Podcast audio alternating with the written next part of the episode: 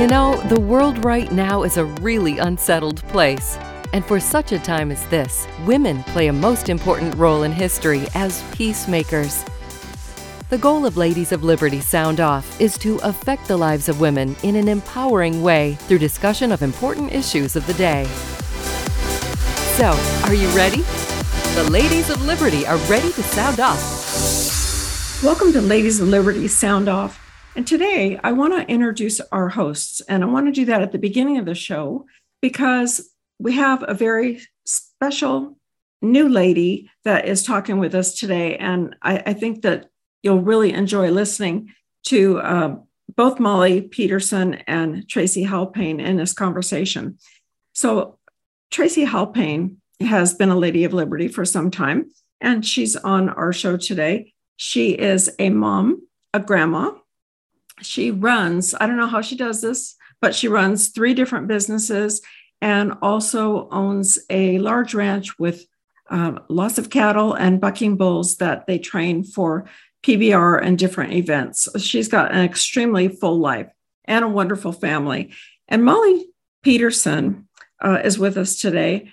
And Molly was um, born way back in 1943. I shouldn't say way back, I'm not that far off of you, Molly. Um, but but uh, she married a CIA case officer whose career led her to live in lots of different places in the world. And she learned to speak Spanish and French. And she taught women's Bible studies in Paris, Mexico City, and Santo Domingo. And she continues to teach Bible studies in uh, Tracy Tahlequah in Oklahoma. Um, and I've been there, I just never knew exactly how to say it.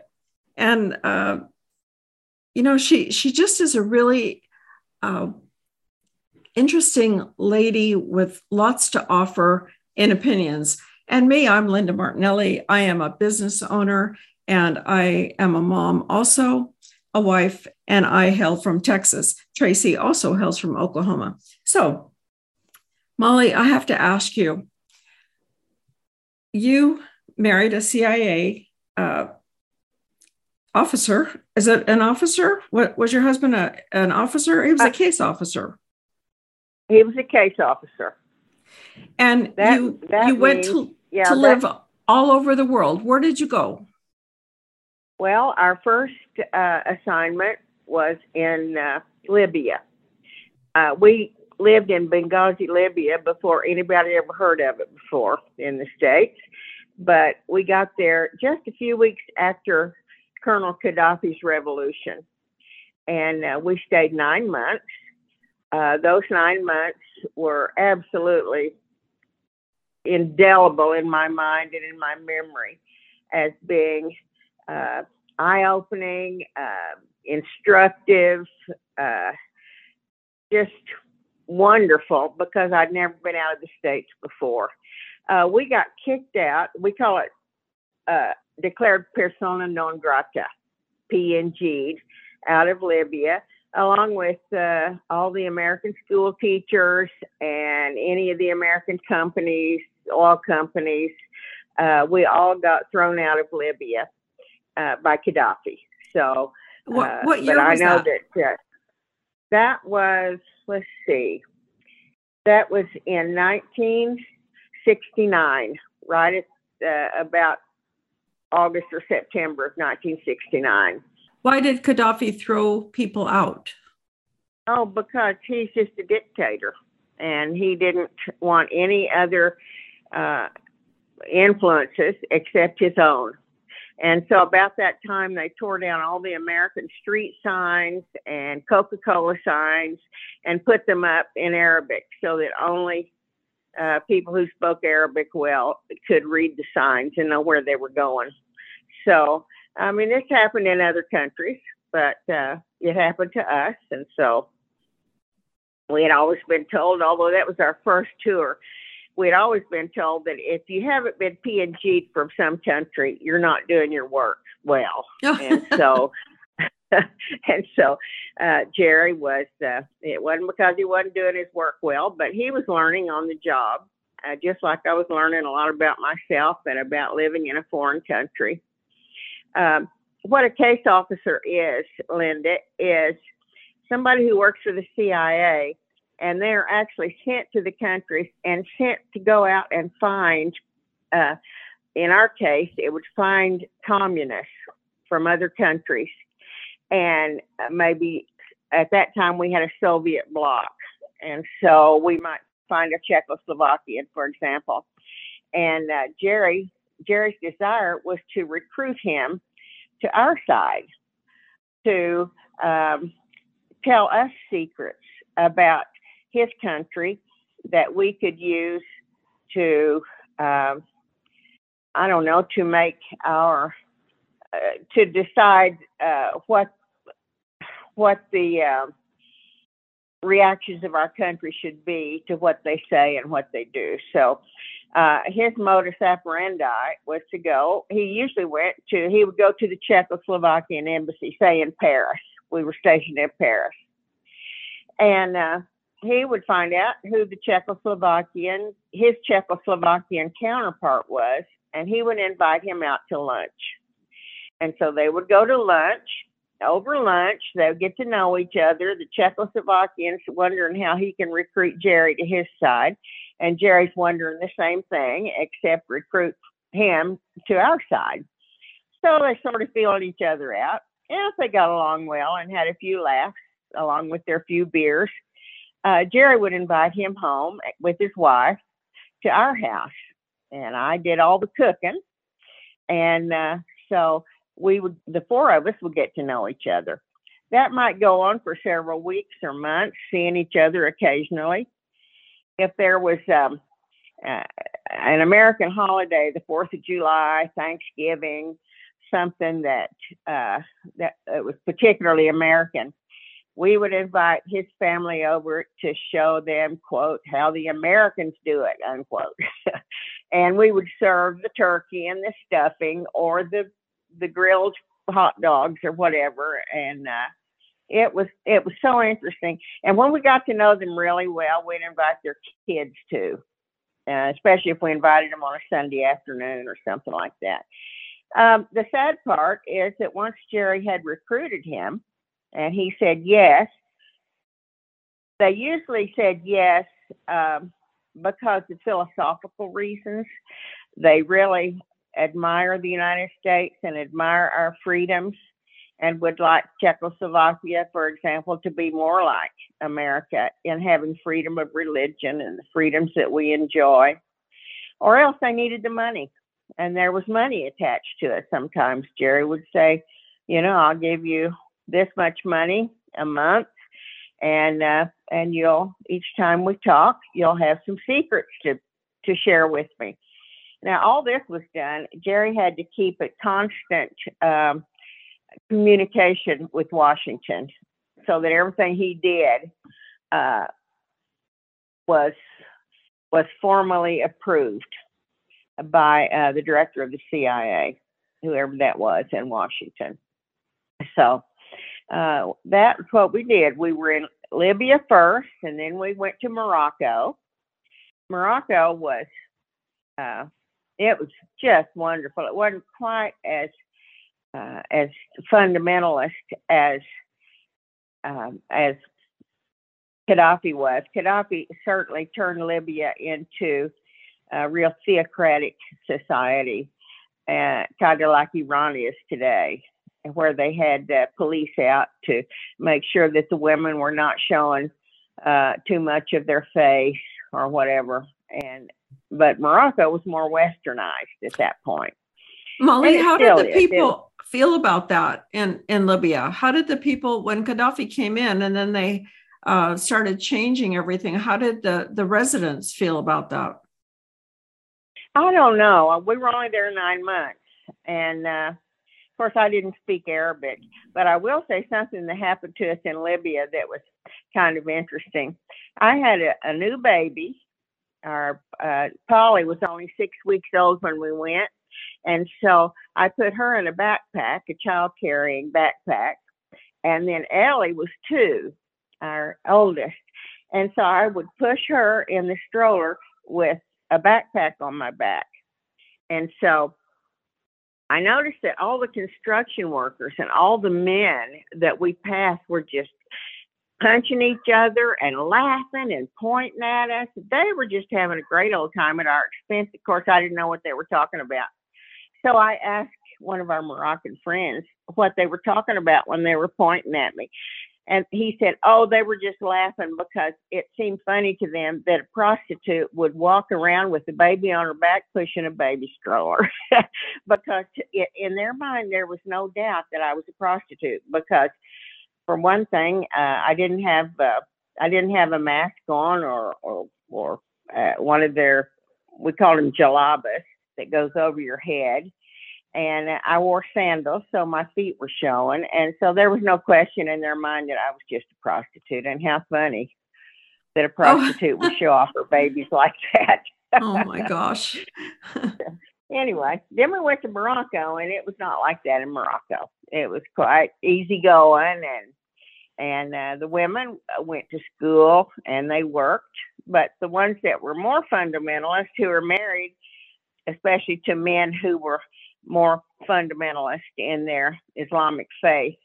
They wore uh, long, it, they look like um, um, tablecloths, but they're black over their whole body, over their head, and the and it went down to their toes. And the only thing that you uh, could see was their right eye. They were allowed to walk to the market and do their shopping and pick up their kids at their school with only their right eye showing. And I asked one of the guys one time, I said, How, when you pick up your wife at the at the marketplace, how do you know which one she is? Because they all look the same to me. And he said, and they say, by her shoes. so yeah. that's the only thing that showed. Isn't that anyway. interesting, Linda? that, I love hearing these stories. Yeah, I mean it's it's such a different world than we're exposed to, and mm-hmm. I, yeah, and I and I I love hearing it. So, but you're mm-hmm. saying that that was an easier place to live than than Libya, and then you moved on easier. somewhere else. Yeah, then we went to to uh, Paris. Uh, no, yeah, we went to Paris. That's when we went, and then we were there three years. And I learned French in Morocco. Uh, you know, uh, Morocco used to be uh, run by the by the French. It used to be a colonial uh, French country. And so uh, the Moroccans speak very good French, uh, and that is the diplomatic language, French is. Um, but they all speak Arabic too, of course. And uh, so I learned really good French and and uh, in Morocco, and then we went to Paris, and we hit the ground running. We were already speaking fluent French by the time we reached Paris, and so we just got right to work and uh, Jerry started meeting his counterparts, and I started teaching a women's Bible study. And uh, I just want to say about that, uh, I am interested in politics and on what goes on, but all of that comes out of my faith. I'm more interested in my faith and in the things that have to do with God and the well being of my family and my children and our country. Those are the things I believe in. And it just so happens that those are Republican things. so I'm a good Republican, first of all, because I'm a good Christian. I think there are plenty of Republicans that aren't Christians, but that happens to be uh, why I'm why I'm a Republican. And then after Paris, we went to Mexico City. We spent six years in Mexico City. And uh, wow, so I learned Spanish real well. it was so amazing. It really was. And then our last tour was in the Dominican Republic in Santo Domingo. And uh, then after that, uh, Jerry retired. He took early retirement. And then we went back and lived in Mexico for a number of years on our own steam. And I'll tell you that when Uncle Sam paid the rent in Mexico City, we had, a real nice house. when Uncle Jerry paid the rent, it was kind of uh, kind of a downturn, but we still enjoyed it very much. And now our um, one of our daughters is married to a Mexican. Uh, they've been married a long time. They have uh, two kids, and uh, they live 50 feet away from us in our backyard. Oh, I love hearing the stories because I'm sitting here thinking, okay, that was in '69 that you were in Libya. Mm-hmm. Is that correct? Mm-hmm. You think a young married woman today oh. could they handle that with a two-year-old and a six-week? No, they wouldn't anyway because they'd say, "What? Me give up my career? Are you crazy?" right. And so now you know, I did everything for free. I loved my husband and I loved the Lord. And someone said to me one time, How did you, you think you're such a good Christian? How do you feel about lying to people all the time? He said that to, to Jerry. And Jerry said, What do you mean? And they said, Well, just telling lies just to get them to work for you. And, uh, and I said, That's not the reason that we went to work for the agency. Uh, I said, both of us were very, very, and still are very patriotic. And we did it because we believe that we should love our neighbor as ourselves. And the best thing I could want for my la- my neighbor is liberty. And so that's what we work for. And I'm telling you that Jerry retired early in 1950. He after 22 years of service, but um, when he retired, we were both surprised to find out that he was going to get an annuity. I mean, it was good news. We never had thought much about it, and that's certainly not the reason we went. But I know a lot of women that wouldn't do what I did. No, not mm. at all. Mm-hmm. You know, I actually know a few that have done uh, similar things. We we have another lady of liberty that that has has lived around the world in kind of the same way um, she, her life is totally different than yours, though, Molly. But you know, I mean, it, when we come back from this break, uh, I want to talk to Tracy a little bit about her experience because I, I, think that that her experience as a young woman was really, really interesting, and her experience today is also really interesting. So, be right back. Hello, I'm Ben Marble, MD, and I founded MyFreeDoctor.com as a donation supported faith based nonprofit with a mission to save lives by delivering free doctor visits to patients in all 50 states of America. MyFreeDoctor.com treats a broad range of health concerns like COVID 19, long COVID, sinus infections, urinary tract infections, rashes, medication refills, and more. So please visit MyFreeDoctor.com where we're healing America one person at a time. Here on America Out Loud, we emphasize optimal health, and air is the most essential element for life. The average person inhales over 35 pounds of air every day, yet we seldom think about how to rid the air of pathogens swiftly and safely when we need to. The Genesis Fogger Plus HOCl is the only way to quickly and naturally restore air to its optimal condition. Visit genesisfogger.com forward slash out loud for a free ebook on everything you need to know about HOCl and receive a 15% discount on the Genesis Fogger with promo code OUTLOUD. With Genesis, you'll be ready for what's next. All right, you've all heard Malcolm and the great Dr. Peter McCullough talk about the povidone iodine based nasal spray Cofix RX. They talk about it because it's a product that actually works in combating colds, flus, and coronaviruses.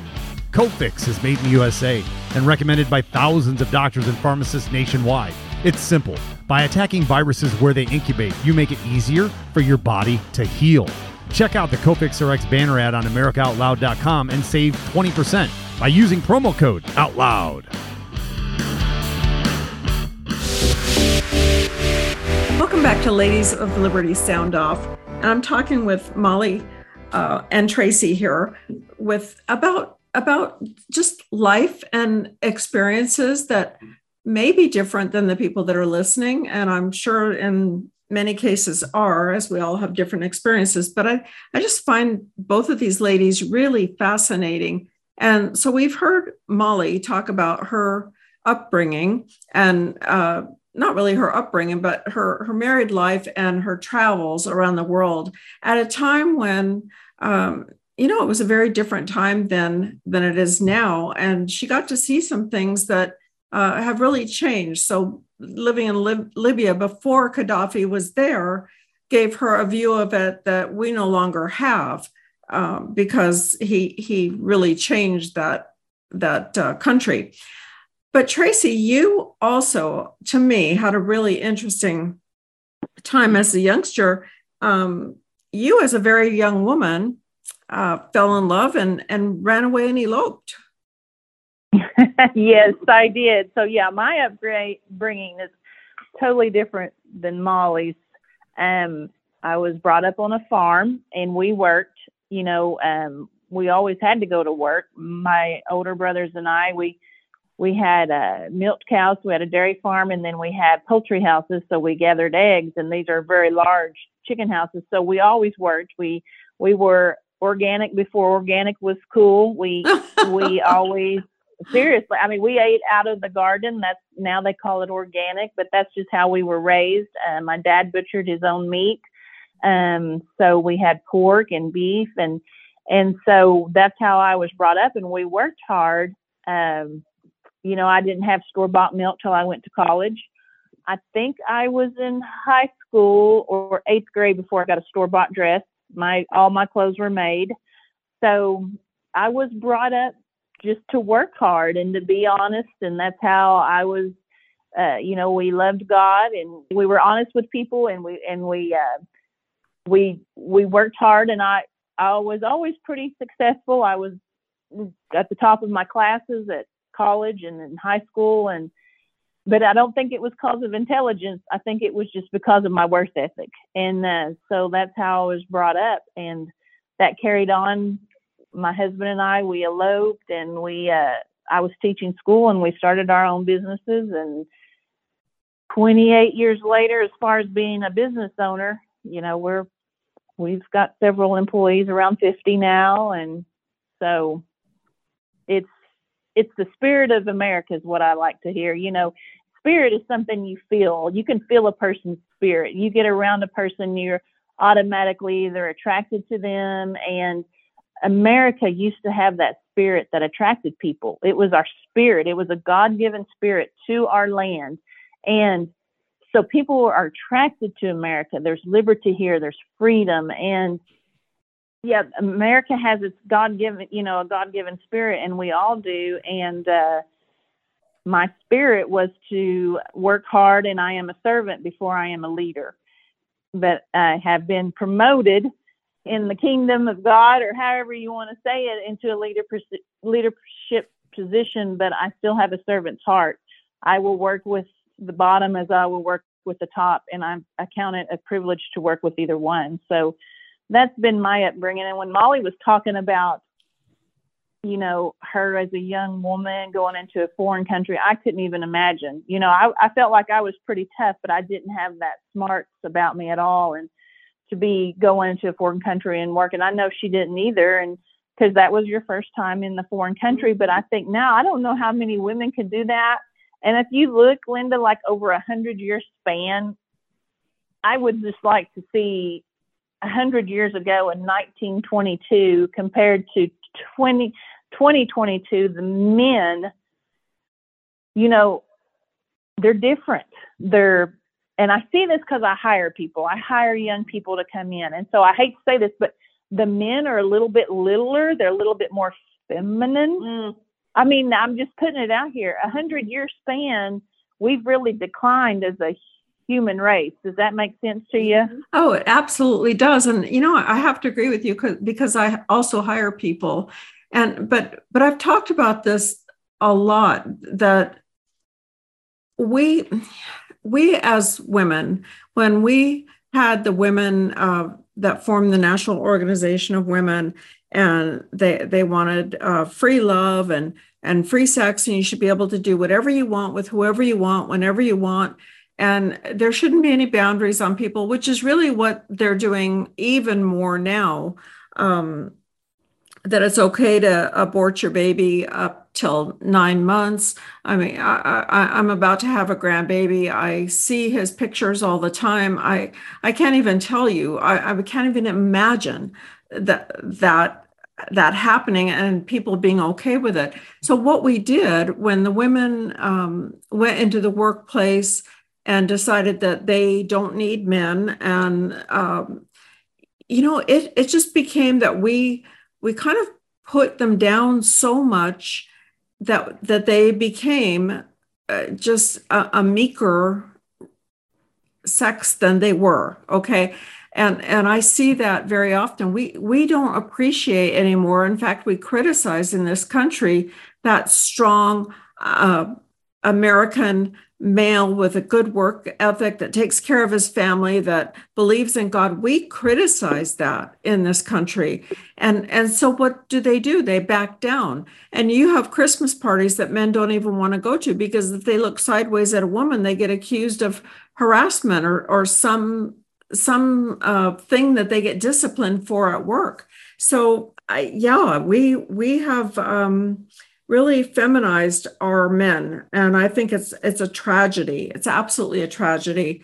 Um, but but keep going on there, Tracy, because I you know the the thing that I admire so much about you, and, and we've talked about this is is your work ethic. I mean, you have an incredible work ethic, and and you are an just an ethical woman no matter what in in everything that you do uh, you've raised some of the best young men that I've ever known, and and that's because you and your husband have have given them that faith in God and that work ethic and taught them to be men because your boys can do just about anything. Um, all, all those things we were just talking about they're not afraid to get their hands dirty they they dig in and do anything that's needed and and they're willing to take risks and they're willing to um, you know, get dirty and they're willing to to work hard. And it's just that that's such a gift that that I miss in today's society. And I want to know what you, Tracy, and you, Molly, think about that. Well, it's when you have boys, and I didn't have a girl, but um, when you have boys, and I've got a John Wayne Jerry, is what I call him because he's he's old school and he's John Wayne, and and uh, we have our boys have seen the finer things in life, but they're very modestly. I want them to live a modest life. I live a modest life. I think living a nice little quiet life is godlike. I really do.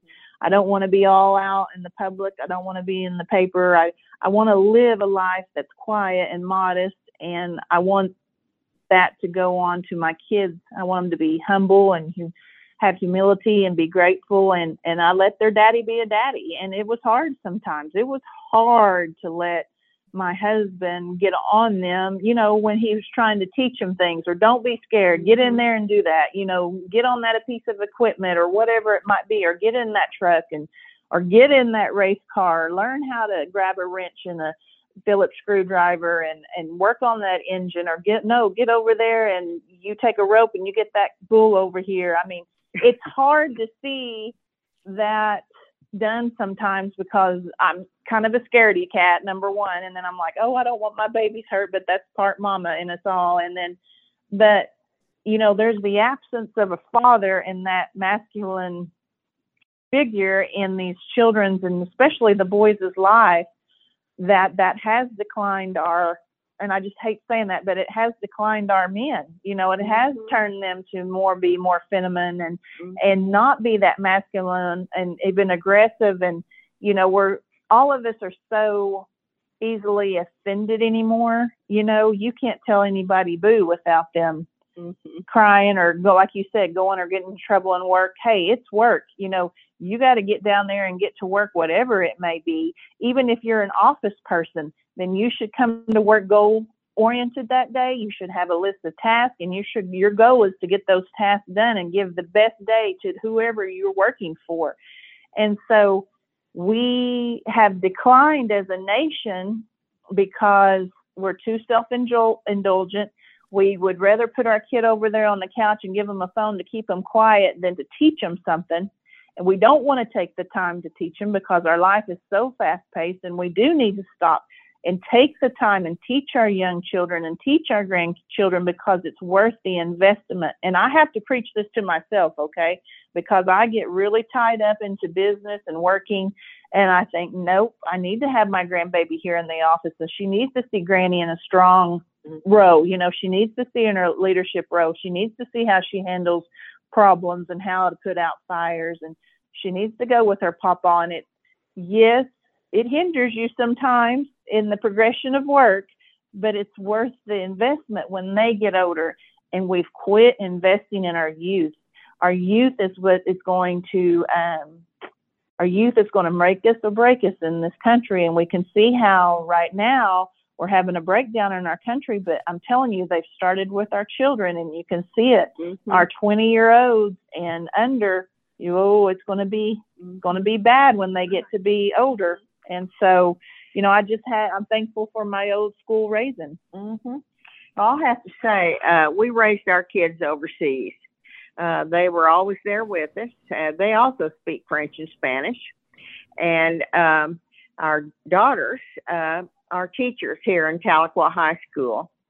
And um, we have a lot of Hispanic kids here. And one of our daughters is the liaison between the Hispanic families and Hispanic students and the Tahlequah School Board and our other one is an art teacher. She has a lot of Hispanics in her uh, classes too. But the thing I'm, I think I'm most proud of in my kids, and we raised our kids, except for Paris, they were all third world countries, and they saw so much poverty, and they saw how an American dollar could help somebody that didn't even make a dollar a day, and so uh, we I taught them to love those love those people. I had a ministry with street kids, uh, beggar boys in the Dominican Republic, and our 12 year old boy was right there in the middle of them. And uh, so I say um, that the thing I'm most proud of is that our kids are all humble. They appreciate what they've got but even now they have shop at thrift stores and and get uh buy clothes and shoes that other people have worn and be very happy about it. So uh but i'll have to say that um our experience jerry is uh very macho my husband. Not in a bad way but he was the leader of our family he was the leader in every sense and um since he was the leader, I told the Lord early on, um, I'll submit to this man as if I was submitting to you. And if there are any changes that need to be made or any assignments that need to be uh, accepted, I'll just follow him. And so it's really easy to be a submissive wife because your husband is the one that has to do all the hard work. And I just followed along. I'm not uh, timid. Uh, I'm not what you might expect a submissive wife to be. But I read uh, in Ephesians that the uh, Paul said, "Submit yourselves one to another. Wives, submit to your husbands, and husbands, love your wives." And I think that husbands have the hardest part. we're kind of hard to love sometimes, but um, anyway, that's I think that we need to work on these young people marriages too. And as older women, Tracy, we can tell them what's important and what's not. Yes, and I've learned that. I've Mhm. hated to be that bold, but I have learned that with younger married people. I guess as my children have started with their significant other, that I've been more bold and saying, "Look, it's all about timing." It's- it's- So- yeah, Sometimes it to get gets really right. sensitive. I just It kind is, of but you blurt know- out everything that I need to, to to my kids and their spouses, and and you know, I mean, I'm very open about it, and I think that we have to be, and I think that our advice and what we've learned um, along the way is really valuable. You know, sometimes they want to Mhm. Have a different opinion, and and that's fine. What what I think I learned, um, you you mentioned that that you uh, in your role submitted, uh, and I'm not saying that in a bad way, to to your husband No. being the leader, and and I think in in my house, um, my I I would think I think the way that that we run it is that we're very very equal and very respectful of each other's uh, opinions, and and it kind of goes that if this makes sense that whatever the issue is, whoever it's more important to wins and the other person just drops it because usually somebody really has has something important. I'll give you a little Mhm. tiny example that happened um, just recently. uh, we're having a this wonderful young man is working on our property, um, and and one of the things he was tasked to do was uh, move all of these rocks that are about I don't know three or four inches. You know, they're they're like river rock, um, and and kind of clean out that area underneath it and um, get all the weeds out. And he wants to make some money, and so he's he's been coming every day for a while. And we give him tasks, and it, it really is helping his life. And he's very good and responsible. So um, he takes all the rocks out and he fixes everything. And I tell him that you know I want him to put the rocks back. Well, my husband tells him differently that he doesn't like those rocks and he wants different rocks. So mm. we we both go outside and we look at the rocks and my husband says, "I don't like those rocks and I don't want those. I want the rocks to all be brown." And now they're they're kind of multicolored and I said, "Really? Is that why would we spend money when we have perfectly good rocks that look perfectly nice? And why would we spend money on that? Is that really the hill you want to die on here? I mean, come on. And he looked at me and said, Nope, it's not the hill I want to die on. Go ahead. and you know, you just you, don't turn it into an argument. It's just mm-hmm. um, it mm-hmm. was more important to me that we didn't spend the money on rocks, for heaven's sakes, in this time of yeah. recession, than that that we make a change in something so unimportant, you know? So that's, that's why that's why the Bible is is just as wonderful and relevant today than it was when it was written so many thousands of years ago. Uh, because we all in our marriages we work under the umbrella submit yourselves one to another and so we're, you know, if you love each other so much that you get into a submitting contest, that's when it's really fun and you really see the love of God in your life. In 2008, the amount of concentrated time people could spend on a task without becoming distracted was 12 seconds. Five years later, it was only 8 seconds, one second less than a goldfish. If you find yourself always distracted or having trouble recalling information, you're likely to fall behind in the demanding, fast paced 21st century. In other words, brain performance is more critical now than ever. Boost your brain power with Healthy Cells Focus Plus Recall. Science backed nootropics to sharpen focus, concentrate longer, enhance recall, improve mental speed, learn rapidly, and be more alert. It's a pill free brain supplement made with maximum absorption technology, designed to feed our brains at the cellular level. Take it for a test drive. Go to healthycell.com and use code OUTLOUD for 20% off your first order of Focus Plus Recall. That's healthycell.com. Code OUTLOUD for 20% off.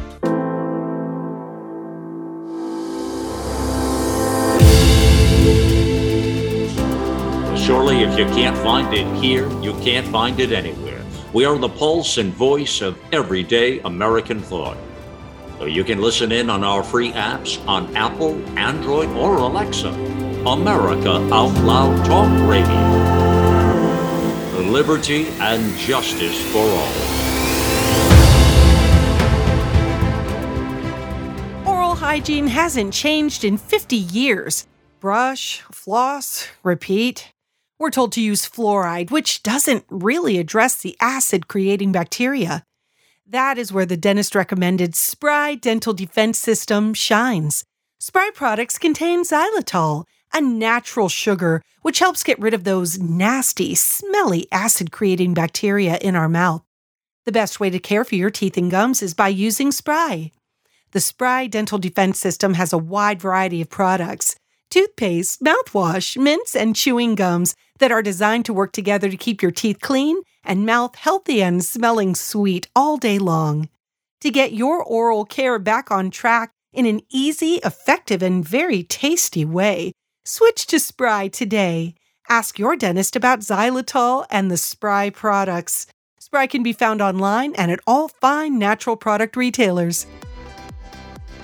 Don't miss an episode of the Ladies of Liberty Sound Off. Subscribe to the podcast. And for the latest news and inspiration, join us back at AmericaOutloud.com. Well, we're back one more time. And you know, I have a question here.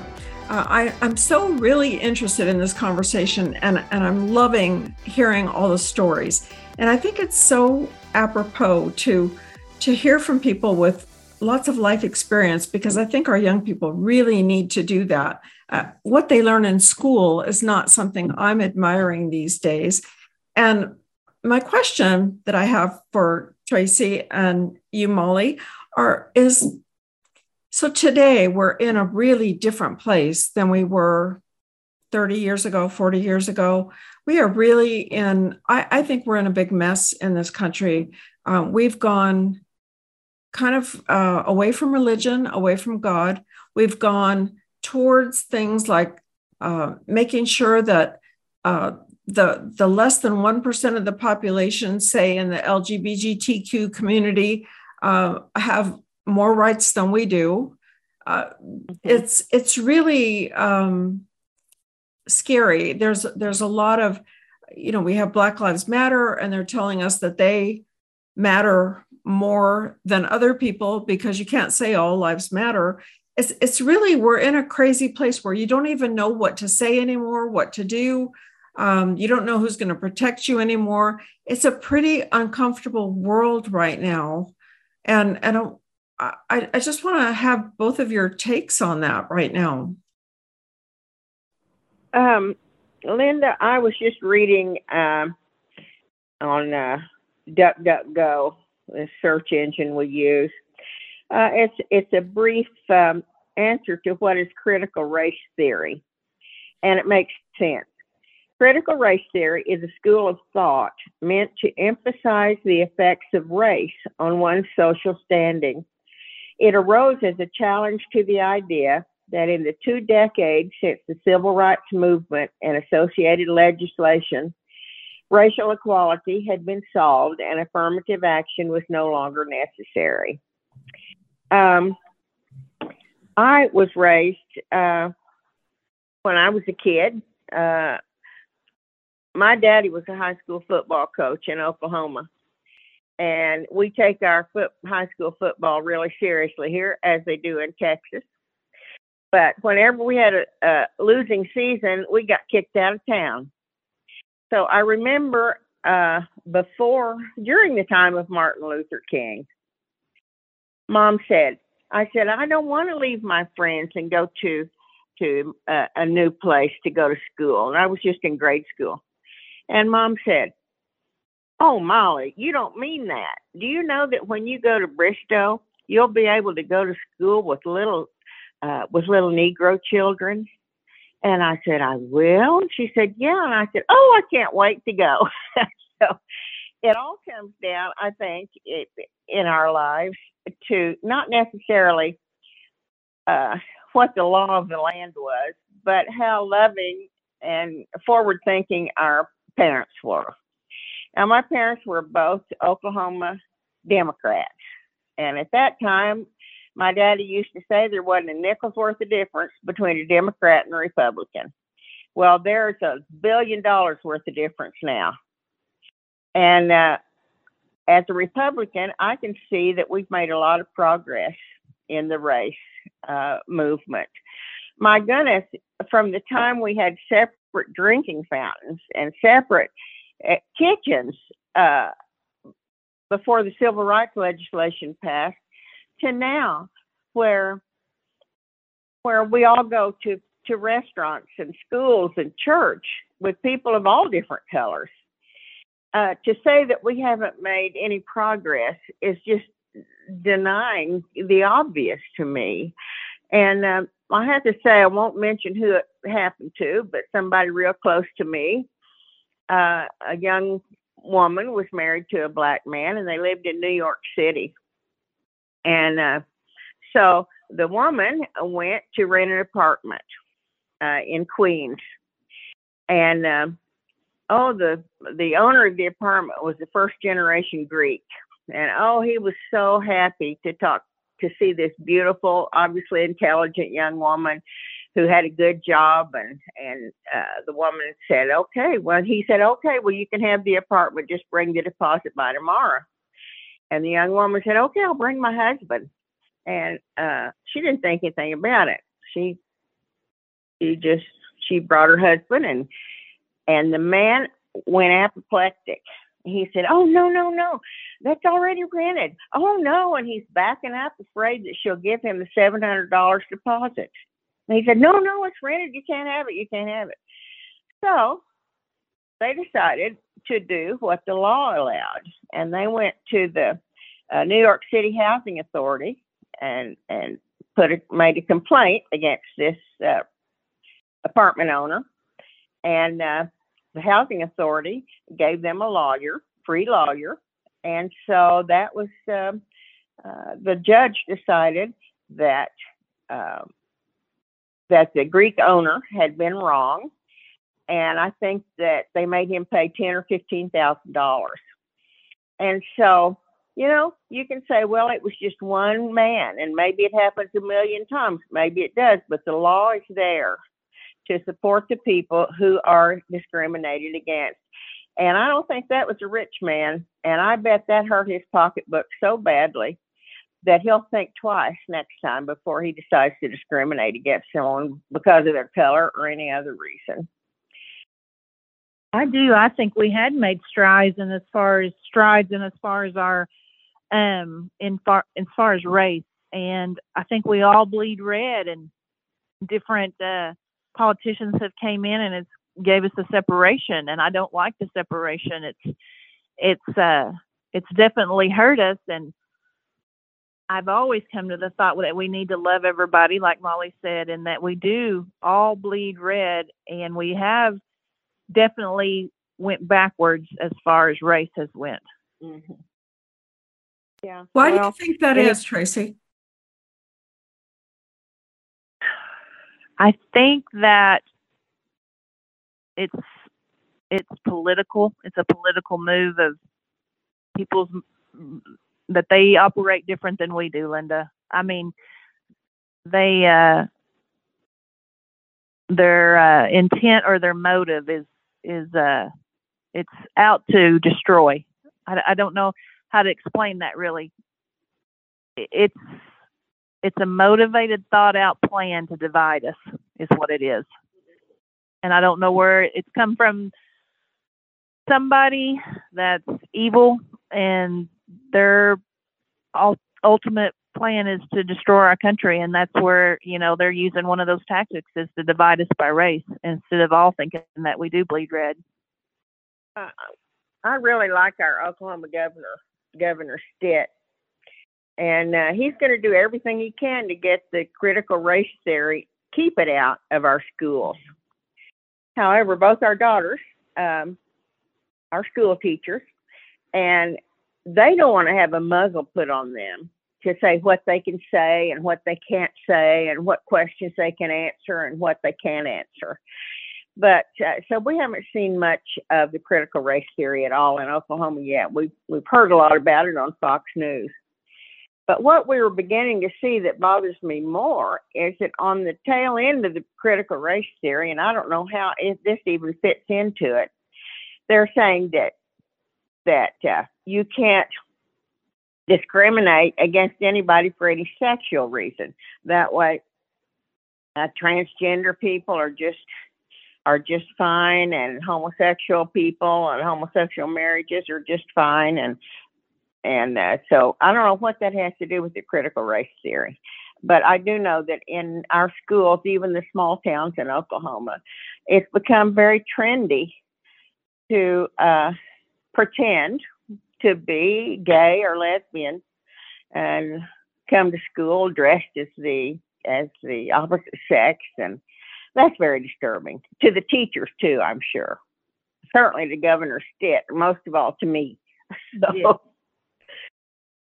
But the but in the schools they you you can't do anything about it now. I I I don't understand the whole you know every, all the different school districts have different rules I guess but you know mm-hmm. understanding mm-hmm. that you can't discriminate but um, they're, they're also to the point where the schools are allowed to you know help these kids uh, move towards being the opposite gender to the point of giving them drugs to do so. Um, without the Yeah, parents' I- knowledge. Without the parents' I've knowledge. heard that. Yeah, I've heard that hap- that happens. I can't think that that happens in Oklahoma.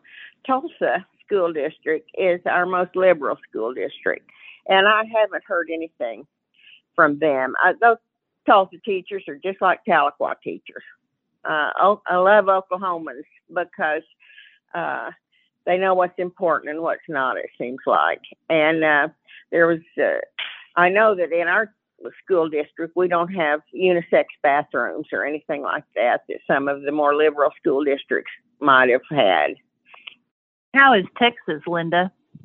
Are are they uh, pushing CRT or not? No, no. There, in fact, it's it's uh, disallowed. So you know, I I I know that some school districts are doing things on their own against what the governor has stated, but um, they're they're not allowed to um, by law in Texas. You know, it's it's. I think that Texas and Oklahoma still believe that the parents should be the parents of the children where Mhm. uh, it seems like California, New York, some other states, they they Mhm. want the school to kind of be the parent, and, and that's actually what um,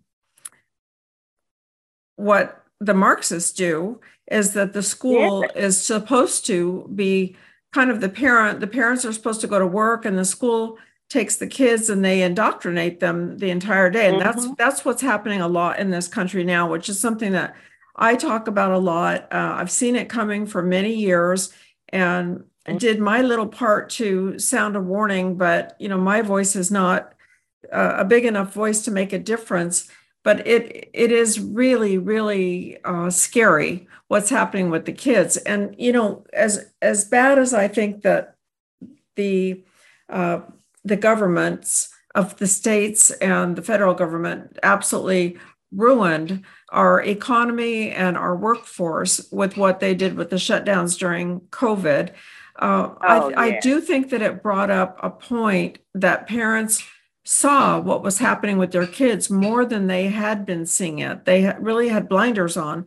And now a lot of parents see it and they are homeschooling much more and they are taking schools, uh, kids out of classes and schools that teach this stuff. And, and, um, if you remember, um, her last name was was Ibrahim, Tatiana Ibrahim, in in uh, the state of Virginia, who went on TV. She was one of the first people that stood up against the school board in Loudoun County, and she was all over TV.